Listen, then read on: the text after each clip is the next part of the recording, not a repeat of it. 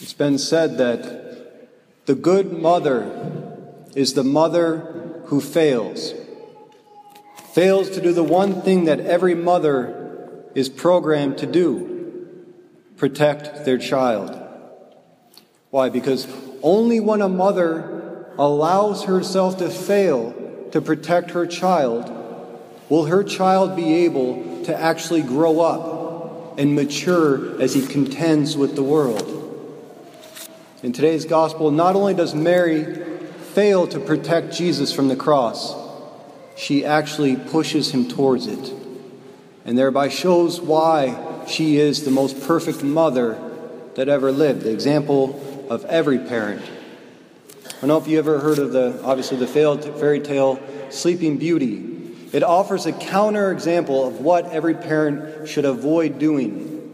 Um, it's a story about a king and a queen who are older in age. They finally have their one child. So she's like their prized possession, Princess Aurora. And so they do everything they can to protect her. And they invite everyone to her christening except Maleficent, the self proclaimed mistress of all evil. And who could blame them? Who would want to invite someone like that to your child's party? Well, in retaliation, Maleficent puts a curse on Princess Aurora and says before her 16th birthday, she will prick her finger on a spinning wheel and she will go into a slumber of death. So, what do the parents do? Again, the same thing that they try to do. They try to protect her and they get rid of the, in the kingdom every spinning wheel that they can find, which they end up leaving some behind. They fail to totally eradicate them. And so before she gets to her 16th birthday, she pricks her finger, draws blood, and goes into a coma. What's the point of the story? What's the message? You invite Maleficent to your children's party. You don't overprotect your children from the evil that they can face in the world. Or else, at the first finger prick of suffering, they will become immobilized. They won't know how to deal with it. So rather, you equip them, you teach them, and you encourage them to go into the world and face it upright. That's exactly what happened in the wedding feast at Cana today. So Mary, she sees that the wine is running short and she goes to Christ. Christ, he has his disciples, but no one knows that he's God.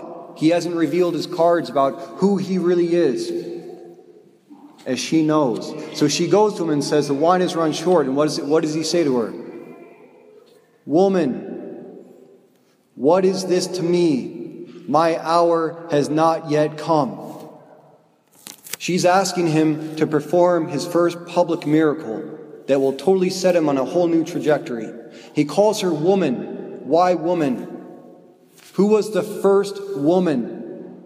Eve, the only other one who is specifically named woman. So Jesus is actually giving her a new title, calling her the new Eve as he is the new Adam, the first woman and the first man that will be born from his sacrifice that will take place in the cross. And that's why he says, My hour has not yet come.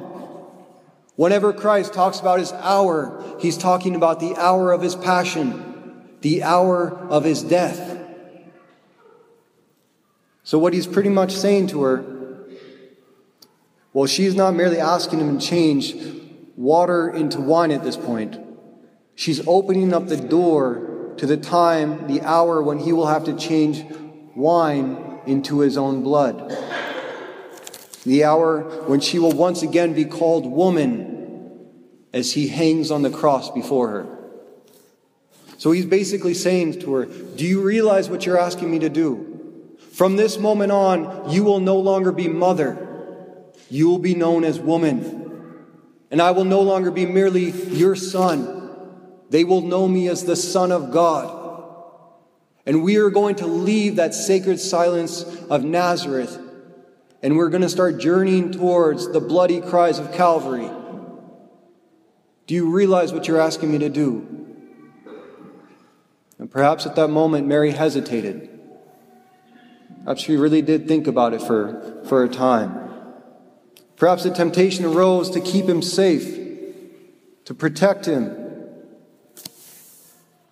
to protect him from the Pharisees, from the devil, from the cross, from anything that could hurt her son. But then she looked at us. She looked at all of humanity, and she saw that we had no wine, no hope for heaven, no resurrection no salvation without his sacrifice. The wine we needed could only be purchased at the price of his blood. So she did the hardest thing for any mother to do. She failed to protect her son and thereby brought about our salvation and her son's glorification. Mary didn't protect Jesus from Maleficent. Rather, she equipped him through all her years bringing her up, him up, and she encouraged him to go out and to conquer it. That's what a good parent does. That's what a good priest should do. Not just protect, but equip and encourage to go out. It's like, yes, the world is an evil, is a dangerous place.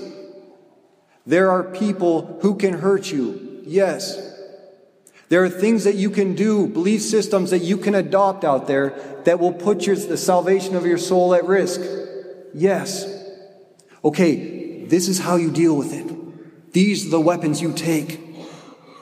Now go, live, grow, and conquer it.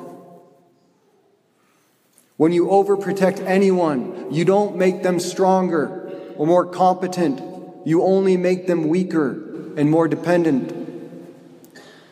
It's like a mother came up to me after the last Mass and she said, I felt this exact thing just last week when I gave my daughter the car to start learning how to drive. Because I didn't want to keep holding her back as I've been doing, but I knew that I was sending her out at risk. But she needed to go through this so that she could grow and become independent. It's exactly what I'm talking about. But this is why there's such an emphasis, I believe, in our times on political correctness in everything we say and do. It's, it's offensive to somebody. Well, everything is offensive to someone who's been overprotected in life because they become so sensitive. So then instead of building ourselves up, we have to put limits on everybody else to not hurt my feelings. You know, it's the same thing with, you know, that one trait that bullies and sexual predators have in common? They go after people who look weak, who have a low self esteem, who look timid and shy. So, what are you going to do? You're going to try to rid the world of all predators and bullies? No. We teach our children to be strong and confident and to stand up against it. That's how you face evil. You don't hide, you stand up. And if you think about it, God doesn't necessarily protect us from all the slings and arrows of outrageous fortune in life, as Hamlet would call it. We've all got wounds. We've all been pricked by life, whether it be broken families or absent fathers, failed relationships from the past, mistakes we've made or sins we're struggling with, or illnesses we're going through. Life isn't safe. Existence itself is not safe. And you can't make it safe, but you can make it through.